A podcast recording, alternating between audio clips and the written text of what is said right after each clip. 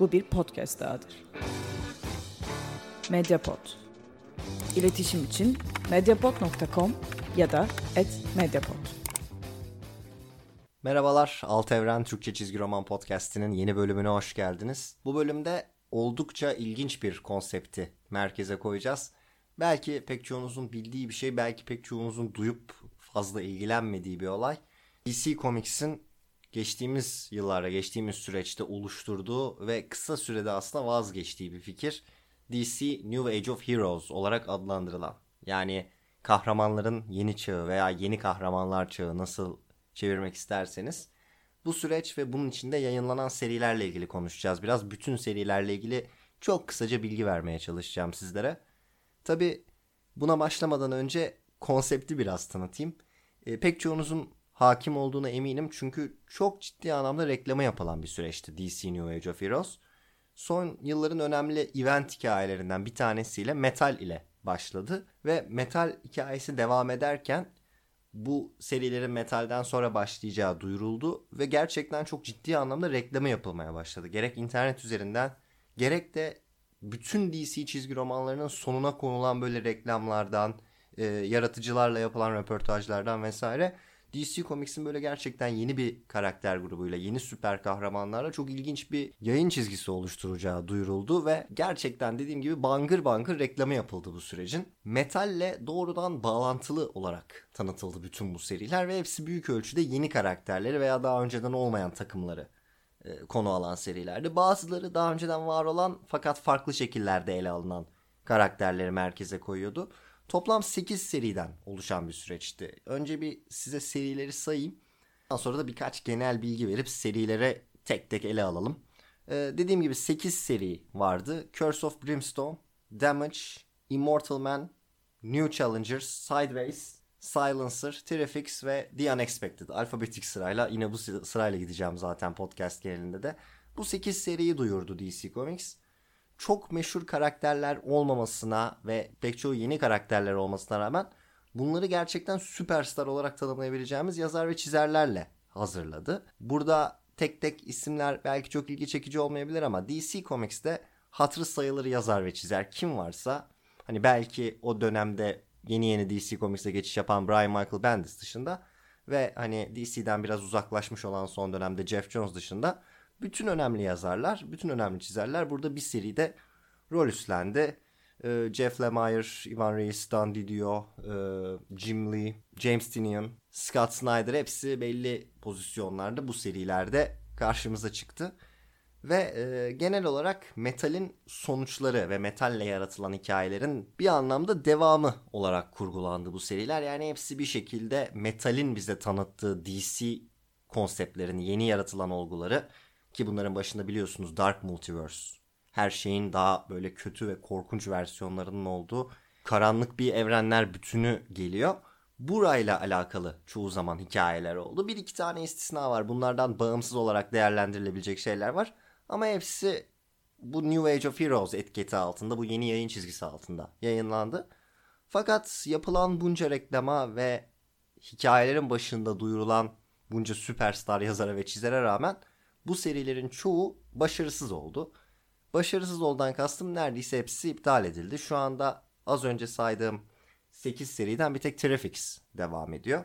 Ki onun da neden devam ettiğini aslında açıklamak kolay. Tek tek dediğim gibi sizlere bu serileri tanıtmaya çalışacağım. Ee, özellikle ilginizi çekenler varsa okuyabilirsiniz. Bir de bazen iptal edilmek uzun vadede olumlu bir şeye de dönüşebiliyor. Eğer hani farklı bir çizgi roman okuyayım ama işte 50 sayı 60 sayı 100 sayıda vakit ayırmayayım diyorsanız bunlar ideal oldu. Çünkü belli bir noktada bittiler zaten.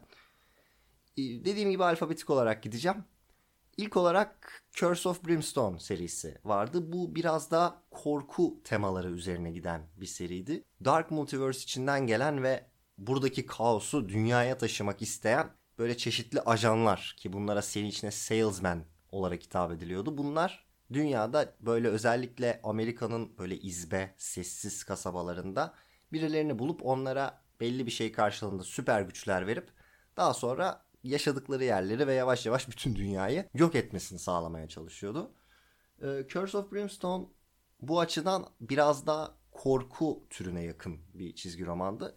Konusu basitçe şöyle genç bir adam böyle boş iş olmayan sıkıcı bir kasabada yaşayan genç bir adam bir şeyleri ciddi anlamda yakıp yıkma olarak tanımlayabileceğimiz ateş odaklı güçler kazanıyordu bu seride ve daha sonra bir taraftan bu güçlerini kontrol etmeye çalışırken bir taraftan da kız kardeşiyle hem bu güçlerden kurtulmaya hem bu salesmenlere karşı savaşmaya hem de bu güçleri kazanmış diğer kişileri durdurmaya çalışıyordu. Böyle bir konsept. Aslında Curse of Brimstone bana sorarsanız havası olan bir seriydi. Belli bir atmosferi olan bir seriydi. Hatta bence biraz şeyden kaybediyordu. Bir DC Comics çizgi romanı olmaktan kaybeden bir seri oldu. Çünkü konsept aslında dediğim gibi ilgi çekici. Yani Amerika'nın böyle köşe kasabaları, merkezden uzak yerleri, hiçbir şey olmayan yerler ve esrarengiz bir şekilde bunlar yok edilmeye başlanıyor. Atıyorum bir Image Comics çizgi romanı olarak, bir Dark Horse çizgi romanı olarak daha yaratıcı olarak serbest olabileceğiniz bir ortamda iyi bir seri olabilir. Ama çok bariz sıkıntıları vardı Curse of Brimstone'un. Mesela bütün hikayeler işte ana karakterimizin güçlerini kullanması ama bunları hiç kullanmaması gerekmesi üzerinden dönüyordu. İşte ne zaman gücünü kullansa işte hayır sen bu değilsin falan filan gibi şeyler oluyordu. Bir de hikayeler bir noktadan sonra biraz fazla e, tekrara düşüyordu. E, ne gibi bir tekrar atıyorum. Mesela şöyle bir şey düşünebilirsiniz. Normalde bir süper kahraman varsa güçlerini kullanması iyi bir şeydir. Kontrolü ele aldığını gösterir. Durumu yönettiğini gösterir. Ama bazen öyle bir hikaye yazarsınız ki düşmanı aslında onun bu güçleri kullanmasını istiyordur. Özellikle 7. 8. sayıdan sonra Curse of Brimstone'un bütün hikayeleri buna dönmeye başladı. İşte ne zaman bu Brimstone'un güçleri ortaya çıksa işte kız kardeşi hayır dur işte bunu yapmanı istiyor tam olarak yapmanı istediği şeyi yapıyorsun falan gibi e, tepkilere giriyordu. Tabi bu da bir yerde ilginç olsa da tekrar tekrar yapılınca hep aynı hikayenin sunulması gibi bir şey e, anlamına geliyordu. 12 sayı yani toplam 2 cilt devam etti Curse of Brimstone ve böyle aslında pek çok konuda ortada kaldı ve hani sonu böyle ucu açık bir şekilde biraz tamamlandı. Özellikle korku, karanlık atmosfer vesaire gibi fikirler ilginizi çekiyorsa ilginç bir seri olabilir. İkinci seri Damage serisiydi. Damage'ı biraz iki farklı karakterden yola çıkarak anlatmak gerekiyor. Marvel'da Hulk ile e, DC'nin Our Man karakterlerinin bir melezi gibiydi Damage. E, askeri bir takım deneyler sonucunda bir saat boyunca farklı bir yaratığa, bir canavara dönüşüp sınırsız bir güce sahip olan bir karakteri konu alıyordu seri. Bu seri 16 sayı devam etti. Yani biraz daha uzun sürdü. Aslında New Age of Heroes'un uzun soluklu serilerinden bir tanesiydi Damage ve bana sorarsanız aslında çok da kötü değildi. Bunu şöyle konumlandırmak lazım. Ee, hiçbir derinliği olmayan, saf aksiyon, böyle sayfaları durmadan çevirebileceğiniz bir çizgi roman serisinden bahsediyoruz. Bu açıdan değerlendiriyorsanız yani okuduğum şeyde biraz derinlik olsun, biraz anlam olsun, biraz mantık olsun falan diye düşünüyorsanız çok bir şey yok tabi ama böyle beynimin yüzde birini kullanarak hani biraz rahatlayayım, biraz eğleneyim falan gibi bir beklenti için iyi bir çizgi romandı. Ee, tabi biraz yine derinliği görmek gerekirse aslında inandığı bir amaç uğruna savaşan bir askerin daha sonra böyle devlet tarafından korkunç bir şekilde kullanılıp bir canavara dönüştürülmesi vesaire açısından hani bir şeyler yakalayabilirsiniz. Bu yönde de bir iki konuşma var. Ama genel olarak böyle saf aksiyon üzerine bir çizgi romandı. Ee, bunun özelliği şu. Bir kere metal ve dark multiverse konseptleriyle çok alakası olmayan serilerden bir tanesiydi. Ve özellikle DC'nin ana karakterlerini işte Superman, Wonder Woman vesaire gibi karakterleri, Batman gibi karakterleri görmek istiyorsanız aslında New Age of Heroes'un en çok e, bu karakterlere ev sahipliği yapan serisiydi. E, dediğim gibi 16 sayı yaklaşık 3 cilt oluyor e, yanlış hatırlamıyorsam. Buna da bir şans verebilirsiniz. Bu da böyle bir hikaye. Bundan sonra Immortal Man serisi var. Immortal Man e, güçlü kadrolardan bir tanesiydi. Jim Lee tarafından çiziliyordu ve James Tynion tarafından yazılıyordu. Immortal Man yani tekil olarak ölümsüz adam DC Comics'te olan bir karakter. Bu seride ise yine böyle ölümsüzlük gücü olan bir takım karakterlerin Metal'in ana karakterlerinden biri olan Batman Who Laughs tarafından manipüle edilerek birbirlerine girişi konu ediliyordu. Fakat bu biraz dağınık bir seriydi. Tabi bu yazar ve çizer kadrosunun iş yükü de düşünüldüğünde normal bir durum. Ve böyle rüyalarında süper gücü olduğunu gören hatta bu konuya bayağı takıntılı olan e, bu nedenle böyle psikoloğa falan giden oldukça zengin bir aileden gelen bir ana karakterin Immortal Man tarafından seçilerek belli güçlere sahip olması gibi ilginç bir konusu vardı. Fakat dediğim gibi bu konsept çok gelişme fırsatı bulamadan sadece 6 sayı sonunda iptal edildi. Dolayısıyla bu da fazla ilerleyemeyen e, genelde şimdi çizgi romanlar cilt olarak toplandı ve birkaç cilt devam ettiği için birinci cilt aslında hikayeyle tanışma, hikayeyi anlama niteliği taşıyor biraz daha günümüzde. Bu aşamanın ötesine geçemedi. Yine 6 sayı süren ikinci bir seri Scott Snyder'ın yazarlık yaptığı New Challengers serisiydi. Burada şöyle bir şey söyleyeceğim. Belki biraz iddialı bir yorum olacak ama e, New Age of Heroes'da şöyle bir durum vardı. Yazar ve çizerler hani writer, artist olarak geleneksel olarak yapıldığı gibi ayrılmıyordu. Hikayeyi yazan ve çizen kişilere genel olarak storytellers, hikaye anlatıcılar gibi bir şey deniyordu. Ve bazen iki yazar, iki yazar, bir çizer falan böyle bu ekipleri oluşturabiliyordu. Burada yazarlık koltuğunda ne kadar Scott Snyder'ı görsek de ben hakikaten Scott Snyder'ın bu seride çok bir şey yazdığına inanmıyorum.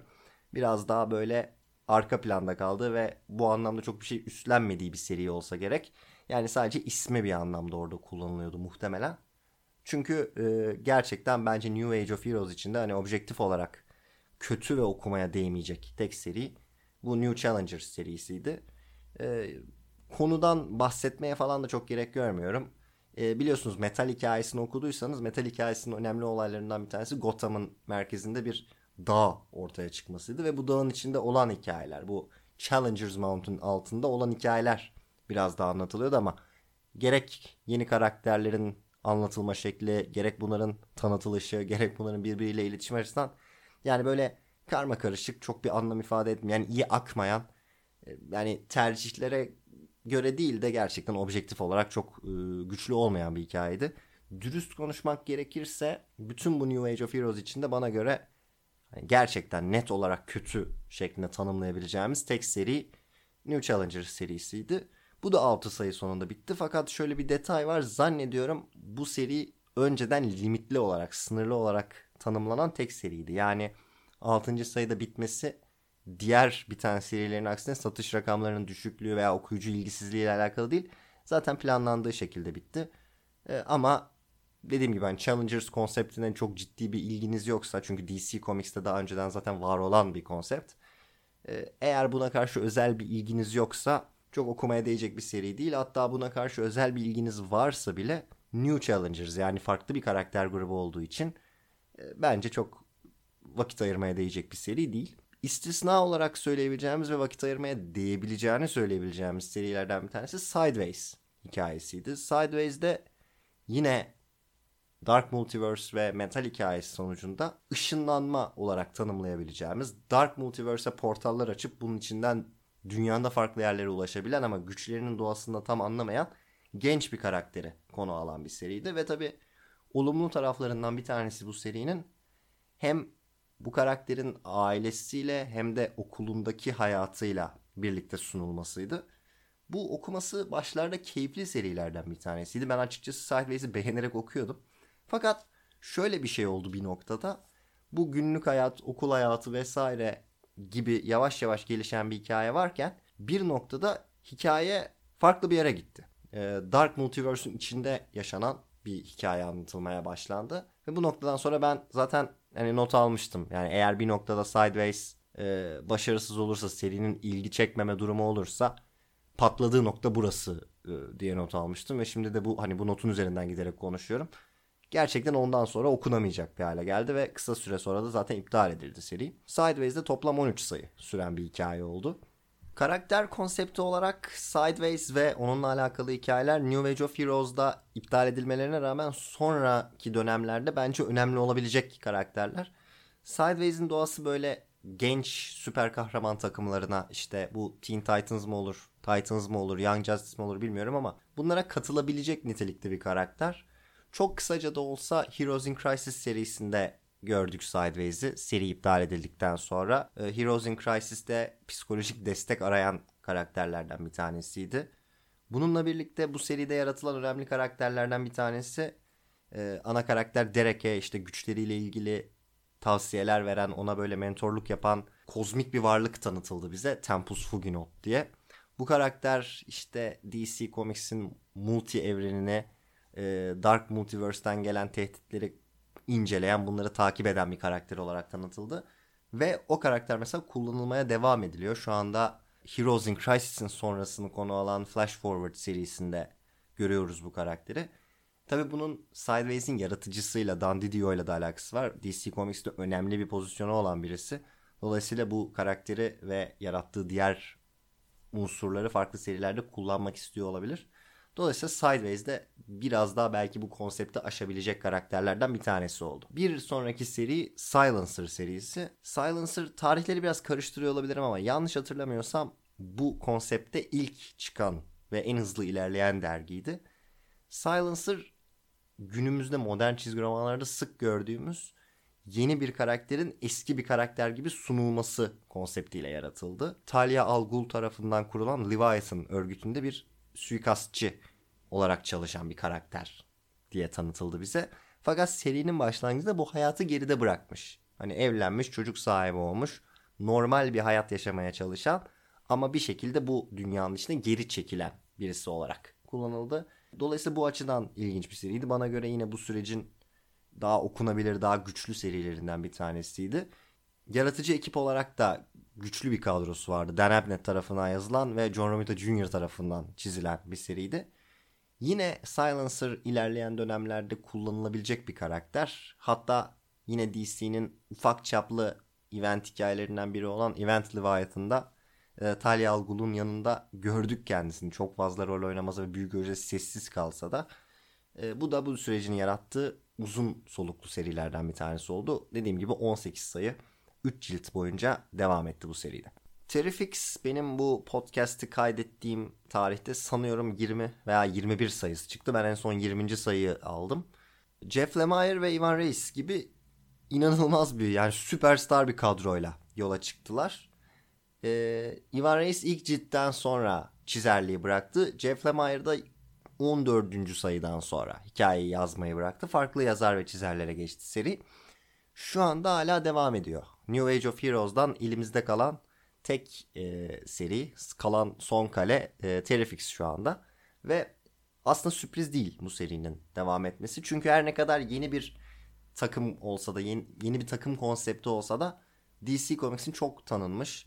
Yani çok tanınmış değil yani böyle Batman, Superman, Green Lantern falan kadar, Flash kadar falan değil ama yine de hani DC hayranlarının tanıyacağı, seveceği karakterleri içeren bir takım olarak karşımıza çıktı. Bunun içinde e, Mr. Terrific zaten ana karakter. E, Plastic Man, Metamorpho gibi böyle kendi içinde hayran kitleleri olan kült karakterleri bir araya getiren bir seriydi.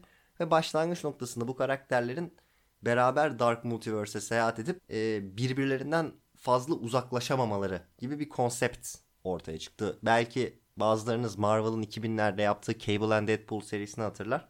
Cable and Deadpool serisinde bu iki karakter birbirine düşman olsa da işte bir şekilde birbirlerine bağlandıkları için beraber hareket etmek zorunda kalıyordu. Bu da tabii zaten ilginç bir konsept. Yani aslında bir takım olarak çalışmak istemiyorsunuz. Kendi yolunuza gitmek istiyorsunuz ama kendi yolunuza gittiğiniz zaman vücudunuz işte paramparça oluyor. Dolayısıyla bir arada kalıyorsunuz. Biraz klişe bir konsept. Yani kullanılan bir konsept. Klişe demeyeyim ama kullanılan bir konsept. İstemeyen bir grup insanın takım olması. Ve tabii bunun yarattığı işte takım içi gerginlikler vesaire vesaire. Bunun üzerine giden bir hikaye oldu.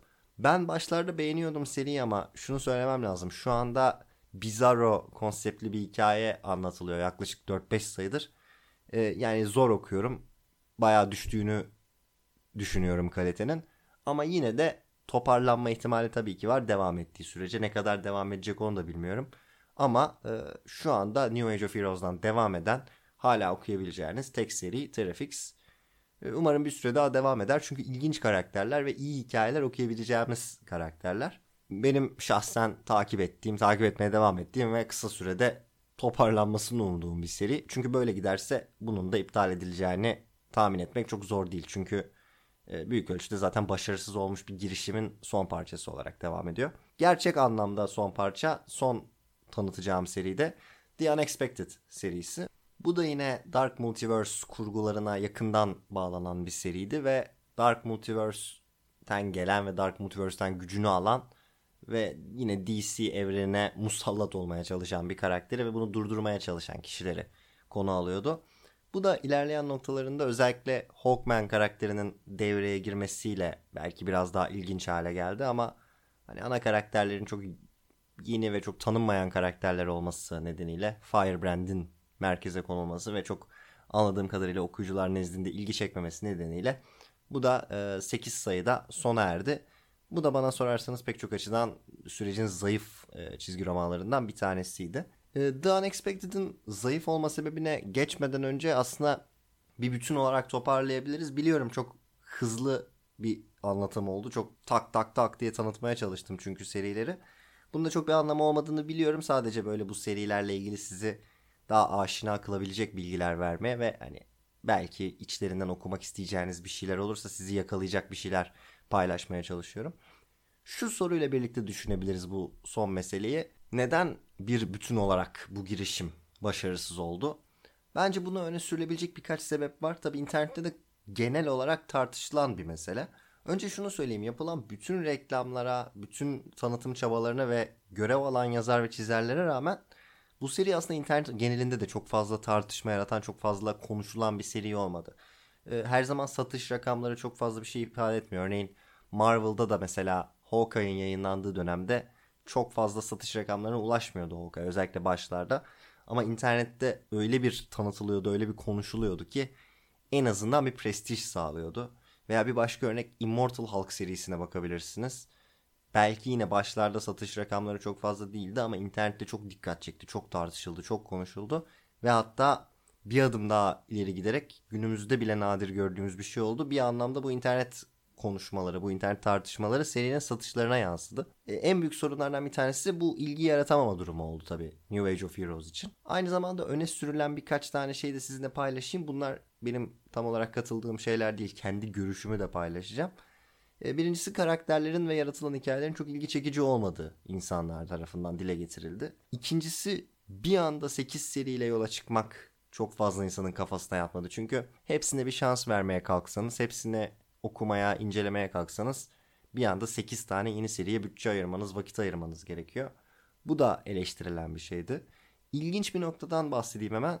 Marvel karakterlerinden yola çıkarak hani onlara göndermeler yaparak e, pek çok karakterin oluşturulduğuna yönelik bir algı vardı ki bunu e, aslında görmek zor değil. Birkaç tane örnek verebiliriz. Mesela Curse of Brimstone'a bakın. Hem tonu hem karakterin ateş odaklı güçleri hem işte böyle cehennemle anlaşma yapmak gibi bir konseptten düşünürseniz bir Ghost Rider e, göndermesi gibi düşünebilirsiniz. Silencer'a baktığınız zaman Punisher'ın tam tersi. Hani Punisher'ı ters çevirsek nasıl olur? İşte silahlarla, suikastçilikle vesaireyle ilgilenen birisi bir anda aile için e, mücadele etmeye başlıyor. Yani Punisher'ın tam tersi normal bir insanken buna dönüşmektense zaten buyken normal bir insana dönüşmeye çalışıyor. Sideways yine bir konsept. Sideways'de genç bir karakterin konu alınması, onun günlük hayatta yaşadığı, okulunda yaşadığı sıkıntılar biraz Peter Parker'ın yaşadıklarını andırıyor. Ben bu benzetmeyi çok sevmiyorum çünkü 2010'lu yıllarda bir genç karakter var diye Spider-Man'e benzetme yapmak hani 1960'ların yapısıyla 2010'ları değerlendirmek gibi bir şey oluyor. Ama yine de böyle bir benzerlik var. Karakterin kostümüne falan bakarsanız da bunu yakalayabiliyorsunuz. Ee, işte bir başka örnek Terrific serisinde belki bir nebze Fantastic Four havası görebilirsiniz. Kendi içinde böyle didişen ama aslında birbirlerini daha sonra seven, kabullenen bir grup. Ee, yine bilim odaklı işte Mr. Terrific, Mr. Fantastic gibi bir karşılaştırma yapabilirsiniz. Ee, veya bir başka örnek mesela Damage. Damage'in çünkü güçleri zaten halka çok benziyor. Falan filan gibi böyle bir eleştiri vardı. Hani Marvel karakterlerinden yola çıkıp böyle karakterler yaratınca hani bunun tutması beklenemezdi falan gibi. Dediğim gibi bunları biraz e, şüpheci yaklaşmak lazım. Bunları şüpheci bir şekilde ele almak lazım. E, bu da bir eleştiri unsuruydu. Bana sorarsanız e, asıl mesele şuydu. E, benim gibi birisi için yani çizgi romanlarla ilgilenen, okuyan, takip eden hani hangi yazarlar iyidir, hangi çizerler işte iyidir, hangilerini takip etmeliyim gibi düşünen birisi için karakterler ve hikayelerden çok yaratıcılar ön plandaydı ve yaratıcıları çok e, gündeme getirdiler. Çok böyle röportajlarla vesaireler çok ön plana çıkarttılar. Fakat işin sonunda bu yaratıcıların aslında bu serilerde reklama yapıldığı kadar rol almaması ve kısa süre içinde hani satış rakamlarında bir şey görülmeyince hemen bırakması gibi bir durum oldu. İşte isimleri saydım bu Jeff Lemire'lar, Scott Snyder'lar, Dan Didio'lar, James Tynion'lar falan. Hikayeleri ilerledikçe ya bir noktada bıraktılar ve serileri de iptal edildi. Ya da hani daha böyle 18 sayı süren, 12 sayı süren, 20 sayı süren vesaire serilerde başkalarına devrettiler. Challengers örneğini verdim. Yani Challengers'da Scott Snyder'ın adı geçiyordu ama hani tahminimce Scott Snyder'ın pek bir payı yoktu o seride. Okursanız belki biraz daha ne demeye çalıştığımı anlarsınız ama okumayın. Çok gerçekten tavsiye edilecek bir tarafı yok. Çünkü hani bunu görmek için belki okuyabilirsiniz. Dolayısıyla bence asıl mesele buydu. Yani serileri ilgi çekici hale getiren, dikkat çekici hale getiren temel unsur olan yazar ve çizerlerin burada aslında beklenildiği kadar rol almaması ve beklenildiği kadar süreklilik sağlamaması en temel şeydi. Burada şu da var. Bütün bu yazarlar tabii ki hem kendi serileriyle hem varsa işte image serileriyle vesaireleriyle zaten çok yoğun bir iş yükü olan insanlar. Bunlara böyle seriler yazdırdığınız zaman 6 ciltte e, düzeltiyorum 6 sayıda falan filan çok e, satış rakamı bekleyemeyebilirsiniz. Ama uzun vadeli hikayeler yazarlarsa atıyorum iş yükleriyle doğru orantılı olarak 12 sayıyı mesela hazırlayıp öyle yola çıkarlarsa hem yaratıcı bir özgürlük vermek açısından hem zaman yönetimi açısından çok daha mantıklı bir formül olurdu. Ama işte bütün seriler aynı anda ve o aylık periyodun zorlayıcı e, teslim tarihleriyle vesaireyle bir arada yönetilince tabi bu yazarlar da ilgi çekmeyen ve pek okunmayan serilerde harcanacak isimler değiller. Onlar da bir noktadan sonra ya ayrıldılar ya da e, serileri komple iptal edildi. E, dediğim gibi serileri böyle çok hızlı hızlı tanıttım. Arada kaybolmuş olabilirsiniz belli noktalarda. Özür diliyorum. Bunu telafi etmek için şöyle bir genel özet yapayım size. Güçlü seriler böyle okumak isteyebileceğiniz DC'nin ilerleyen dönemlerinde tekrar kullanabileceği karakterler olarak hani full aksiyon hiçbir hani derinlik olmadan Damage'ı tavsiye edebilirim. Silencer'ı tavsiye edebilirim ve Sideways'i tavsiye edebilirim. Terrific'i biraz ayrı tutuyorum. Zaten devam ediyor. Onu da işte Mr. Terrific, Metamorpho seviyorsanız, e, Plastic Man seviyorsanız onları da tavsiye edebilirim. Curse of Brimstone yani çok atmosferle alakalı bir seri. Aslında Curse of Brimstone'u da hem bu seriye hem Immortal Man'e hem de Unexpected'e dahil ederek onları da bir üçlü grup olarak ele alabiliriz. Bu serilerin bence temel sorunu şuydu. Şimdi önemli veya önemli olduğunu söylediğiniz bir hikaye anlatıyorsanız DC çizgi romanlarında bunu göstermeniz gerekiyor. Ee, en azından bir şekilde bunu okuyucunun hissetmesi gerekiyor. Şimdi Unexpected serisine bakıyorsunuz veya Immortal Man serisine bakıyorsunuz. Hatta Curse of Brimstone'a dediğim gibi bunu uyarlayabiliriz. Güya çok büyük şeyler oluyor. Bütün dünyayı, bütün evreni tehdit eden şeyler oluyor. Ama bir tane bile belki Unexpected'de Hawkman dışında önemli karakter, Justice League üyesi veya biraz daha hani prestiji olan, biraz daha bunları durdurması için karşımıza çıkmasını bekleyebileceğimiz işte Superman'dir, Batman'dir. Kimse bu konularla ilgilenmiyor. Ee, hiçbir önemli karakterin dikkatini çekmiyor. Koskoca multiverse'ü kurtarmakta işte Firebrand'e kalınca bir noktadan sonra bu hikayenin önemini sorgulamaya başlıyorsunuz veya e, inandırıcı veya önemli gelmiyor işlerin büyük skalasına baktığınızda. Bu serileri de böyle sınıflandırabilirim. New Challengers'ı da biraz daha ayrı tutuyorum. Genel olarak kötü bir seri olarak. Ee, yani içlerinde gerçekten kimseye hitap etmez. Kimsenin vakit kaybetmesine gerek yok diyeceğim tek seri Challengers. Onun dışında diğer serilere şans verebilirsiniz. Hani beğenip beğenmediğinizi kendiniz görebilirsiniz. Ee, tabii uzun vadeli seriler olmadığı için çoğunu okumanızda fazla vakit almayacaktır. Genel değerlendirmesi de bu şekilde yapılabilir New Age of Heroes sürecinin. Çizgi roman okurları genelde bu tarz girişimlere çok sıcak bakmayabiliyor. Yani gerçekten özel bir şey sunuyor olmanız gerekiyor böyle şeylerin tutması için. Çünkü her ne kadar internete, forumlara, Reddit'e bilmem nereye girdiğiniz zaman yenilik yönünde yani farklı bir şeyler okuyalım, yeni bir şeyler okuyalım gibi çağrılar, gibi istekler göz önüne çıksa da görseniz de aslında pek çok çizgi roman okuru sevdikleri, tanıdıkları, zaten ilgi duydukları, bildikleri karakterleri okumaktan daha çok keyif alıyor. Dolayısıyla böyle tamamen yeni 8 serinin tutunabilmesi için gerçekten işin içinde özel bir şey olması gerekiyor. Bu serilerde de dürüst konuşmak gerekirse iyi olduğunu söyleyebileceğimiz çizgi romanlar bile geleneksel, sıradan süper kahraman çizgi romanları olmanın pek ötesine geçmiyor. Ee, büyük ölçüde olup bitmiş bir dönem olduğu ve zamanında böyle çok reklamı yapıldığı için bu New Age of Heroes'u böyle tek bir podcast'le bir arada değerlendirmek istedim. Pek çoğunuzun pek çok çizgi roman okurunun şöyle bir yaklaşımı olduğunu tahmin ediyorum. Bu reklamları, tanıtımları, arka sayfadaki işte röportajları vesaireleri görüp ya böyle bir New Age of Heroes muhabbeti vardı ne oldu buna diye düşünüyorsanız en azından bu podcast'te bu sorulara cevap vermiş olduğumu düşünüyorum. Ee, bu noktaya kadar dinlediyseniz çok teşekkür ederim. Önümüzdeki hafta aynı gün aynı saat görüşmek üzere. Hoşçakalın. Medyapod'un podcastlerine Spotify, Google Podcast, iTunes ve Spreaker üzerinden ulaşabilirsiniz. Medyapod'u desteklemek için patreon.com slash medyapod.